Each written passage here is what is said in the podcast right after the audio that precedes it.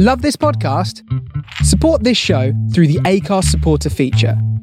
It's up to you how much you give, and there's no regular commitment.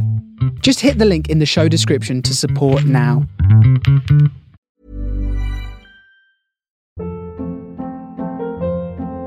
Hold up. What was that? Boring. No flavor. That was as bad as those leftovers you ate all week. Keke Palmer here, and it's time to say hello to something fresh and guilt-free. Hello Fresh. Jazz up dinner with pecan-crusted chicken or garlic butter shrimp scampi. Now that's music to my mouth. Hello Fresh. Let's get this dinner party started. Discover all the delicious possibilities at hellofresh.com. When you're ready to pop the question, the last thing you want to do is second guess the ring. At Bluenile.com, you can design a one of a kind ring with the ease and convenience of shopping online. Choose your diamond and setting. When you find the one, you'll get it delivered right to your door. Go to Bluenile.com and use promo code LISTEN to get $50 off your purchase of $500 or more. That's code LISTEN at Bluenile.com for $50 off your purchase. Bluenile.com code LISTEN. I learned later that he'd spoken to a couple of members, and one of them he had told this person that he believed that Sid Fillery and Jonathan Rees had actually been involved in the Belmont Auctions robbery, that it was a setup. Untold. The Daniel Morgan murder, the most investigated murder in British history. 30 years ago, a private detective was brutally murdered and it still hasn't been solved. I'm Peter Jukes and I'll be exploring how one man and his family began to unravel the truth. He didn't trust the Metropolitan Police to deal with it, and he was either going to go to an outside force or go to the press about it. If you think we have incorruptible police, if you think we have a free press, if you think we have accountable government, when you hear this story, it'll make you think again. Untold. The Daniel Morgan murder. If you haven't heard this story, ask yourself, why? Welcome back to the third podcast of the Daniel Morgan murder, and a brief recap on what's happened so far. In episode one, we learned about Daniel's family background, his work as a private investigator, and the events, including the Belmont car auction heist in the year before his murder. In episode two, we followed the family's reaction to the news of Daniel's death, and particularly Alistair's suspicions about Jonathan Rees, Daniel's business partner, and the misinformation he seemed to be spreading. When Alistair shared his suspicions with the one policeman he knew and thought he could trust, DS Sid of Catford CID, he was forced out of town. And then the shocking revelation in the Daily Star on the 4th of April 1987. Three cops held in eye murder inquiry. Three detectives were being questioned last night over the gruesome axe murder of Daniel Morgan. The 37 year old father of two was found in a pub car park with a hatchet embedded in his skull. Detective Sergeant Sidney Fillery and Constables Peter Foley and Alan Purvis were arrested in dawn swoops on their homes. When I'd been told about the arrests, I'd bought all the newspapers and I'd found out in the Daily Star it had all the names and details. And uh, they'd arrested Jonathan Rees, his two brothers in law, Glenn and Gary Vian, three police officers, one of whom was Detective Sergeant Sid Fillery. I was absolutely astonished by this. My sister told me that it was Sid Fillery who'd been ringing the house after the murder trying to get me out of London. Sid Fillery was obviously quite a charmer. Before he was interviewed by him, Alistair thought Fillery was the only policeman he could really trust on his brother's murder squad. Fillery managed to persuade the grieving Morgan family that he would move heaven and high earth for his good friend Daniel, and successfully urged them to get Alistair out of town because he was muddying the waters and hindering the investigation. Laurie Flynn, who co-wrote the canonical work on police corruption in the 1980s with Mike Gillard, The Untouchables, spent lots of time in pubs drinking with Fillery and remembers him well. Sidney Fillery's a big Toby jug of a man, is how I described him in our book. He's like a big spaniel as well, with large jaws. He had very large hands, and he liked to he liked to laugh. Fillery. He liked to tell a story and laugh hugely at his own story, and they were usually worth the laughter. So Fillery, Rees, the Vian brothers, Foley and Purvis were all arrested in April 1987 on suspicion of involvement in Daniel Morgan's murder. Now, all six men were involved in the Belmont car auctions heist. Do you remember that? In March 1986, after five trouble free runs, transferring cash to the bank, Rees had been mugged outside his house and liberated of £18,000 in cash. However, within a month, the directors of the auction house had started civil proceedings against Southern Investigations because the robbery looked like a scam. Alistair had mentioned this to Fillery as a potential motive for the murder weeks ago, without having realized the detective had set up the job. Now we know Daniel was talking of exposing police corruption in the weeks before his murder. Was this, the Belmont car auction heist, the corruption and the motive for his killing? Well, the police were certainly suspicious enough to make the arrests on that basis. But the two other policemen involved, Foley and Purvis, had already informed their superiors they had been moonlighting within a month of the heist. So the idea that Daniel could have threatened their jobs is pretty flimsy. Or what about the money? £18,000 is quite a lot, even more so in the 1980s. But bear in mind, Daniel and Rees were running a successful business with a turnover of more than £200,000 a year. Daniel had reportedly found his share of the money to pay back Belmont in their civil action. Is £18,000 really enough of a motive to kill someone? Well, the police certainly didn't think so. I spoke to my mother immediately afterwards, and she'd obviously been in contact with the police, and she told me that they'd all been uh, released without charge, all in a state of complete turmoil. This would be a pattern for the next two decades at least. The family would be the last to know about some police action, and often when it was too late. On this occasion, by the time the Morgan family knew about the first arrests of suspects for Daniel's murder, they were already released. If the Belmont auction heist wasn't the motive for the murder, and moonlighting police officers really doesn't seem big enough, was there something else? A much bigger instance of police corruption that Daniel was going to expose. Now, we know there are already two elements involved in the Daniel Morgan murder. We have private investigators, and we have police potentially corrupt police. But there is a third element, and that is the role of the media, particularly Britain's best selling newspaper, The News of the World. Rupert Murdoch took over the News of the World in 1969 and used it as a bridgehead to create the Daily Sun newspaper, take over the Times newspaper groups, and eventually provide the finances to go over the Atlantic and establish the Fox network. And we have a very specific connection to News of the World and the Daniel Morgan murder at exactly this moment of the arrests in April 1987. And that connection is a certain man called John Ross.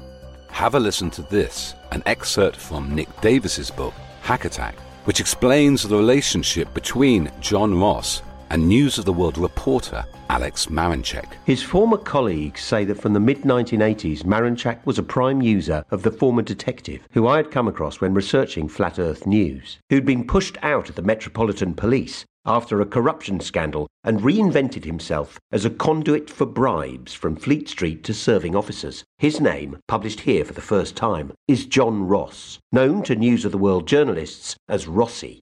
Marunchak and the ruddy faced former cop formed a powerful alliance, drinking together at the Old Rose on the highway in Wapping, going to police Christmas parties, which are said to have been awash with drugs and prostitutes, setting up stories with serving officers, even paying some officers to moonlight for the paper by doing surveillance on targets, or appearing as backup when a reporter got into trouble in a crack house. The former colleagues claim that with Rossi's help, police officers were being paid left, right, and centre. It was all against the law, but nobody cared when I was told that a guy called John Ross had been in the incident room at this particular time and that it had caused some problems in that the uh, the officer who allowed him into the incident room had been disciplined as a result of this. Now I knew nothing at all about this until more than 20 years afterwards. Why is this important? Ex-cop working for News of the World in the Morgan murder inquiry before the rests of Fillery and Rees? Well, there are three worrying aspects to this. First, ex cops with press connections shouldn't be privy to highly sensitive murder investigations, especially ones involving police officers. Ross could have inadvertently leaked stuff out or accidentally tipped the suspects off so they could cover their trails before the police raids. More concerning still is the allegation that Daniel was actually selling a story before he was murdered to News of the World. Whatever happened there, his scoop about police corruption never made it to the pages of the Sunday tabloid. Well, what happened to it? Was he murdered before he could blow the whistle? Or was he compromised by his talks with the newspaper if they happened? Did the scoop somehow leak out? And finally, all these worrying aspects of media involvement take on a much more ominous overtone with the benefit of hindsight. Looking forward, the relationship between Jonathan Rees's detective company Southern Investigations and News of the World would soon get closer still. Here's Marjorie Williams, a bookkeeper who started working at the firm within days of Daniel's murder, talking to Adrian Goldberg from BBC Radio 4's The Report about the early days of the relationship. My job at Southern Investigations was part time bookkeeper. I'd gone there because a friend asked me to help her out. I went down to see them and met the office manager and um, started the following week. So, just how important was the News of the World to Southern Investigations? The News of the World really was the biggest customer. We used to invoice out maybe five to six hundred invoices a month, but all of the invoices were for only for fifty pounds or less. Generally, when you generate invoices, you actually send them to an accounts department, and then somebody in the uh, system will give the okay that they're okay and they're not fraudulent and that they're to be paid. Whereas with the case with the News of the World, all the invoices were hand delivered to a man at News of the World, not to the accounts department, and he would release an invoice to be paid now and again so that they didn't all go through in one lump. So, who was the man that they were hand delivered to at the News of the World? Alex Marunchak. Now, Alex Marunchak has consistently denied ever having heard of Daniel Morgan until the murder. And that would figure with the evidence so far. John Ross went to the murder room. He started working with the company after the murder. But there is some evidence that Marunchak may have known Daniel before. Here's Brian Madigan, the former boss of both Rees and Daniel before they set up their own company, in conversation a few years ago with a private investigator who will play his own part in this saga later on, Ian Hurst. Looking for some, some I suppose, uh, some pointers in regards to Alex Marunchak. Did, did Daniel mention anything? Go on. I, I, I have heard of the name. Yes, yes. It, Dan, Daniel was a compulsive talker. Right. He talked to the wall if necessary to get an audience, and that, that name was mentioned. Did you believe him, though, Brian? Well, why not? it's, uh, um, I, I mean, he, he, probably exaggerated things, but um, I mean, I, I, mean, I've told the police many times that um, I mean, he came to me in a state of wild excitement on one occasion, um, ferreting out what public house I was using at the time. Saying it's, uh, I'm going to make a fortune, I'm going to make a fortune, I'm going to expose police corruption. And I thought, you are a silly fellow. So if, I'll, I'll, read this little section out. It says, I can now confirm that I believe this paper to be the news of the world, as Daniel Morgan's contact was a Mr. Alex Marunchak, who still until recently worked for the news of the world. Yeah, that's true. We think there was a connection between private investigator Southern Investigations and Rupert Murdoch's best-selling News of the World before Daniel's murder. But there were definitely multiple connections afterwards, and even if Alex Marunchak had never heard of Daniel, as he says, until the murder, the News of the World journalists seem to have no compunction with working with the murder suspects, recent and Fillery, for the next two decades. So we have an idea who Daniel might have been selling the story of police corruption to. But what was the story about? Well, there's a lot of choice in southeast London in the 1980s. The memory of one man a rather important man in this story, former Detective Constable Derek Haslam, is quite specific. He remembers talking to a friend of Daniel's about selling a story of police corruption.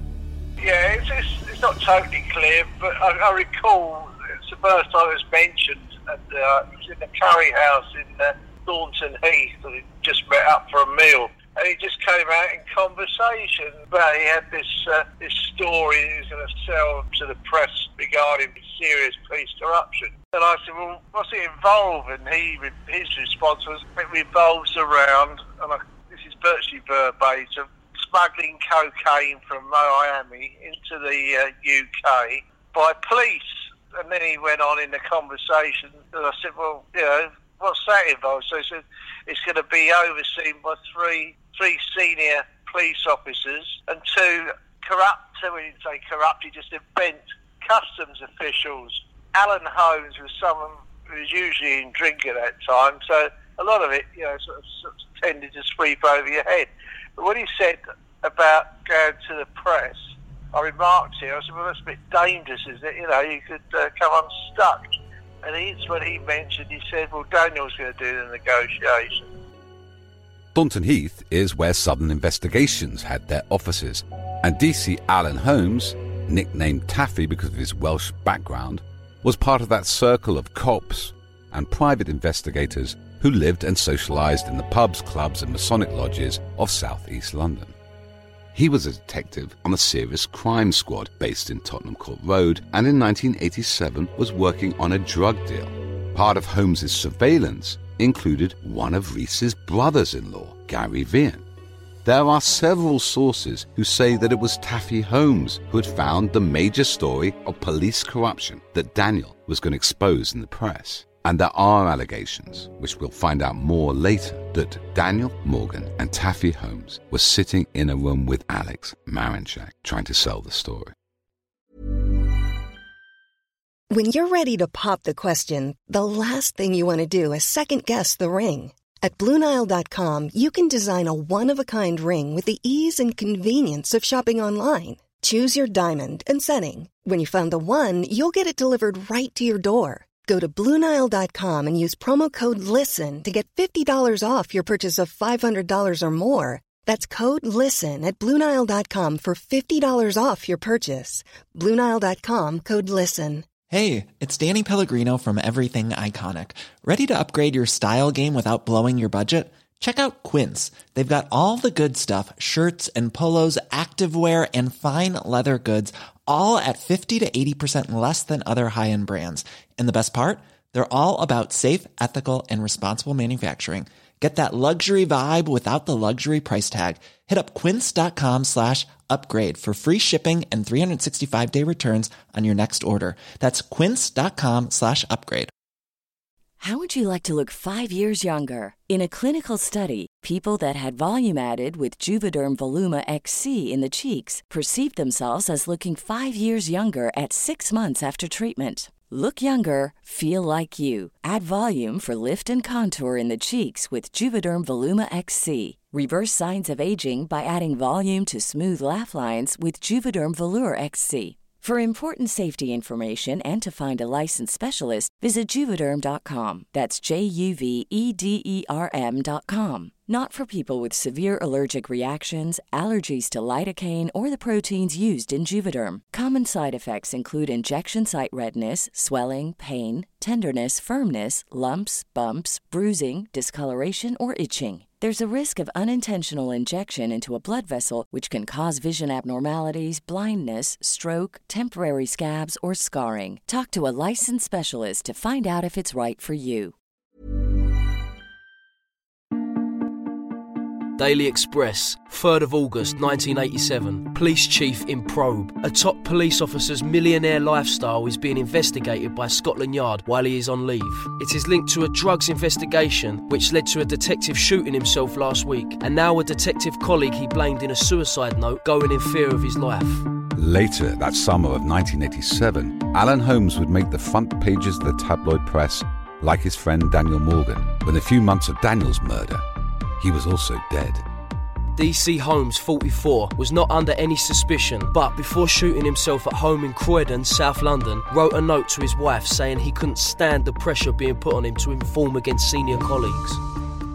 It's worth noting that Alex Marunchak, the crime reporter from News of the World, who allegedly had met with Daniel and Taffy over their story, was all over this suicide. News of the World, 16th of August, 1987. Yard Throw Party for Suicide Cop's Lover by Alex Marunchak. Senior policeman laid on an amazing party for the secret girlfriend of the suicide cop, Alan Taff Holmes, after his funeral. Top Scotland Yard men comforted Holmes's grieving widow, Lee, and her two sons at the service. Then they invited Villain's wife, Jean Burgess, to an unofficial wake at the dead cop's favourite pub. Holmes, who was the master of the manor of Bensham Masonic Lodge in South London, shot himself in the garden of his house near Croydon last month. Remember Daniel's murder, all those suggestions of a disgruntled lover or jealous husband? Well, an affair would turn out to be an even more ludicrous motive in the case of Alan Holmes's violent death. It's not even mentioned in his suicide note. We're going to devote an entire episode to the second violent death in the summer of 87, episode 6. So more will be explained then, and you can always read up in the meantime on our website, www.untoldmurder.com. Six weeks after Daniel's murder, the investigation team decided to make a public appeal for more evidence and helped film a reconstruction that was broadcast on BBC One's famous true crime programme Crime Watch, which regularly featured wanted criminals or called for more witnesses in high profile crimes. So, the Morgan family settled down to watch in their respective homes. It's just over six weeks now since a private detective called Daniel Morgan was found dead in a car park of a pub in South London. It was gruesome. He'd been killed with an axe. The police described the case as a sticker. In other words, it's one they just can't solve. It was painful watching Crime Watch. Nobody from the BBC had made any contact at all with any member of the family. And then suddenly it, this Crime Watch program comes on, and immediately I could see that something was wrong because of the way Daniel was represented. I mean, they showed him walking down the street with a very, very pronounced limp. Daniel had a club foot, but if you didn't know him well, you wouldn't notice. He, he walked just like anybody else. You wouldn't notice. You would hardly notice that my brother had a limp, only when he was terribly tired or he'd been driving all day and his back because there was this little slight difference in the length of the two legs. And the actor who was portraying Daniel was limping along in this sort of semi hideous way. And I remember thinking, well, they're trying to get the public, you know, the, mm. with this portrayal. To, did you see this man? Well, nobody who'd seen Danny would have thought that's the same person. That is the man I saw. This is weird. A reconstruction broadcast to millions, and the portrayal of the murder victim is unrecognizable. Well, what on earth went wrong? It appeared that all of the information about his movements and his character and all the rest of it had been taken from Jonathan Rees and Sid Fillery. I remember one cut, one one scene where there was a picture shown of a window with a, a lighted window in the dark with what appeared to be a woman sort of behind this, behind a net curtain, some kind of, as if, and, and uh, Daniel watching it as if he was some kind of peeping Tom. If the Crime Watch reconstruction wasn't bad enough, there was another provocation in August 1987. Five months after the murder, Daniel's body was released for burial by the coroner. Though the family wanted him cremated, he couldn't be in case the body needed to be exhumed for further forensic examination. He was also placed in a special coffin for that purpose. The grimness of the occasion wasn't improved by the arrival of Daniel's hearse. A pub had commissioned a harp with a broken string, or pub called the harp, and the undertakers had mounted this enormous floral harp on top of the hearse, and it looked like something from the Notting Hill Carnival. Or my mother said it's significant. A harp with a broken string is significant of sorrow.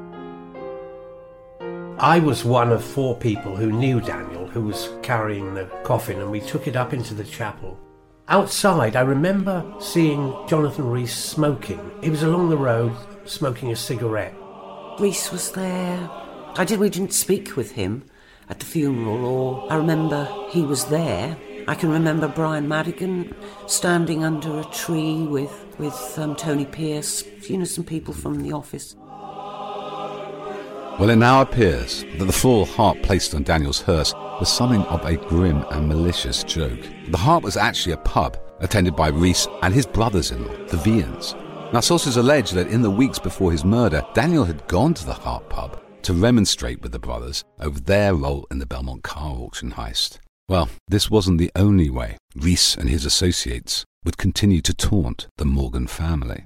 Daily Mirror, 13th of August 1987. I am not ex murderer. Private Eye raps hunt cops. Private Eye Jonathan Rees told police today, Leave me alone, I'm no ex killer. Here we go again. That third wheel to this story of police and private investigators, the media. They were possibly involved with Daniel before the murder and certainly close to Southern investigations afterwards. What's clear now in retrospect, looking at press coverage over the summer of 87, is that Rees was already placing stories to his advantage in the press, protesting his innocence and threatening to sue the police for wrongful arrest. Now Rees, 34, plans to take legal action against murder squad officers in a bid to clear his name. Rees also claims police have turned their back on leads he has given them. They have totally ignored all information that would lead to their line of inquiry, apart from myself. Daniel was overzealous at times in the performance of his duties and made enemies, but we had a professional relationship and a partnership flourished. An axe similar to the murder weapon was found in a drug dealer's den in South London, he claims. Some of this press briefing was exposed during the inquest the next year when another police officer, DC Duncan Hanrahan, gave evidence under oath that Rees was so incensed by his arrest that he targeted the lead investigating officers of the first Morgan murder inquiry. Guardian, 14th of April 1988. Private detective spoke of framing inspector a private investigator was so unhappy about being arrested in connection with the axe murder of his partner that he spoke of planting drugs in the car of an investigating officer and getting a journalist to write that the detectives were constantly drunk. Mr. Rees expressed a great desire to harm the reputations of Superintendent Douglas Campbell and Detective Inspector Alan Jones and spoke of his desire to have Inspector Jones fitted up, said Mr. Hanrahan. He was going to have something planted in Mr. Jones's car. He never said what, but I got the impression he was talking about drugs. Mr. Rees told him of allegations that Inspector Jones was having an affair with another officer's wife. DC Hanrahan will turn up later again in this series. But first, let's be clear about what he said in court. He claimed Rees was planning to fit up the police officer who arrested him, Detective Inspector Alan Jones, the second in command on the Daniel Morgan murder inquiry. Well, this would have destroyed Jones's career and possibly derailed the already flagging murder investigation. And it's not as if this drug fit up was a hollow threat. This is something that Rees would actually be charged and prosecuted for 13 years later.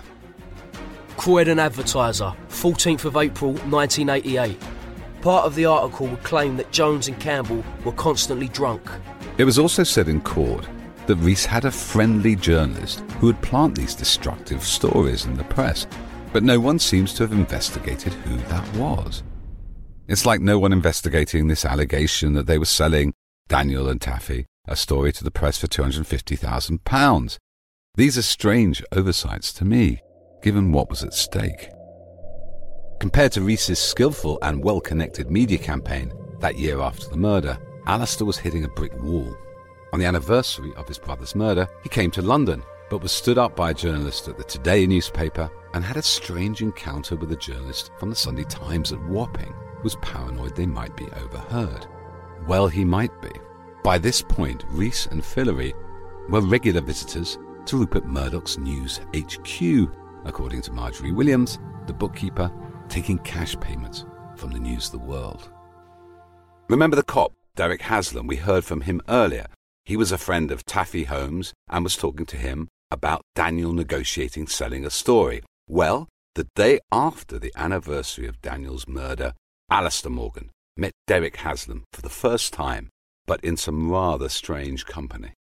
There was somebody that I knew that I wanted to see, and I was looking around, and it was near the near my brother's office, and I, I thought, well, I'll I'll check out the Victory, the pub near to my brother's office, and I remember I walked in through the door, and there, this was about noon, I think, and there, standing at the bar, was Jonathan Rees, and the whole place went quiet, you know. I thought, uh, I just thought, what, what the hell am I going to do now? You know, and, and I just thought I'll, I'll play it very cool. And Rees said to me, oh, hello, Alistair, how are you? Uh, fancy a pint or something like that? So I thought, well, what do I do? So I thought, yeah, okay. So I went up to the bar and he was, and we had a drink. And he was with a man, and he introduced this man to me, and he said, oh, by the way, this is Derek. And I said, hello, Derek. And it was rather a difficult situation. And Rees very quickly said, oh, I've got to go back to the office for a few minutes. I'll be back in a minute. And he left the, the pub, and I was left at the bar with Derek. And uh, I remember I said to him, I said, uh, You're keeping bad company, I said to him, because I believe that man was involved in murdering my brother. And then quite soon, Rees came back into the pub, and Derek very cleverly switched the conversation over to house prices in Hampshire while we were standing at the bar. Well, anyway, Rees got back, and I thought, well, I don't want to be hanging around here. And I said to him, uh, John, I want to talk to you and I took him aside. We went uh, right over the other side of the bar and sat alone at a table. And I said to him, "John," I said, "You're in you're in deep shit." And he then started ranting, I suppose is the best way of describing it. He was, he was saying, But you don't know about this, Alastair. You don't know about the, the drugs from Italy, and you don't know about this, and you don't know about that. And I said to him very quickly, I said, Look, John, you've had a whole year to tell me about this, and you've said nothing to me. And I think at that point, he said, "Well, you can come back to the office, and I can explain it to you. I can show you." And I and I think I said, "No." I just said, "Look, you've had a whole year to explain this to me, John." And I remember I got up and I, I just walked out, and I, I walked up the road to a phone box because nobody had mobile phones in those days. And I, I phoned the murder squad and told them what had just happened. And I said to them, Look, if you want me to wear a wire and go into the office, I'll do it. But they said, No, no, no, no, no, no. They said, Stay where you are. We're coming over straight away. And I believe also that I told them about Derek, about meeting Rees in the company of a man called Derek. Anyway, they were, the, the squad car came over and they were over in Thornton Heath like a flash. A month after the anniversary of Daniel's death, and nearly a year since the arrest of Philorine Rees, the inquest into the murder of Daniel Morgan was finally opened at Southwark Coroner's Court by Sir Montague Levine. As we'll see in the next podcast, this would be one of the most extraordinary inquests in post war British history. But even before it opened, at the doors of the court, Alastair was told some extraordinary news. I was told as we were going into the inquest that Sid Fillery was actually working with Jonathan Rees at Southern Investigations.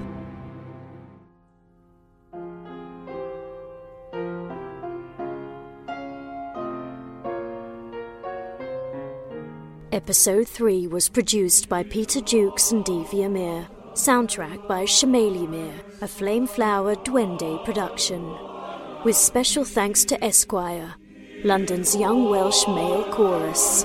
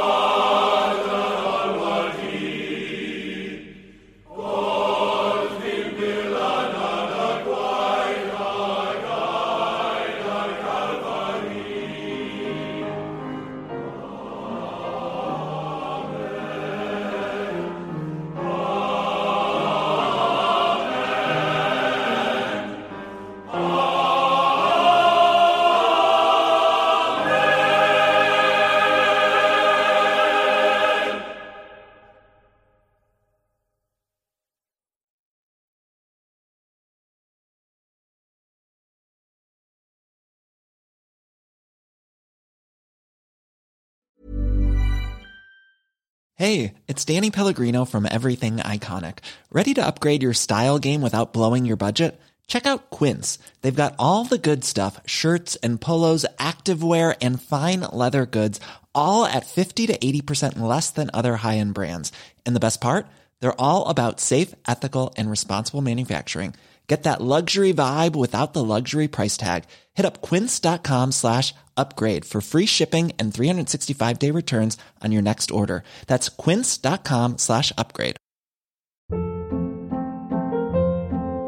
Hold up. What was that? Boring. No flavor. That was as bad as those leftovers you ate all week. Keke Palmer here, and it's time to say hello to something fresh and guilt-free. Hello Fresh. Jazz up dinner with pecan-crusted chicken or garlic butter shrimp scampi. Now that's music to my mouth. Hello Fresh. Let's get this dinner party started. Discover all the delicious possibilities at hellofresh.com. When it comes to your finances, you think you've done it all. You've saved, you've researched, and you've invested all that you can.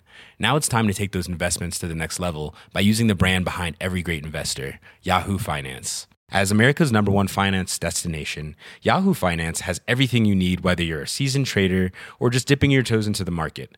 Join the millions of investors who trust Yahoo Finance to guide them on their financial journey. For comprehensive financial news and analysis, visit yahoofinance.com, the number one financial destination, yahoofinance.com.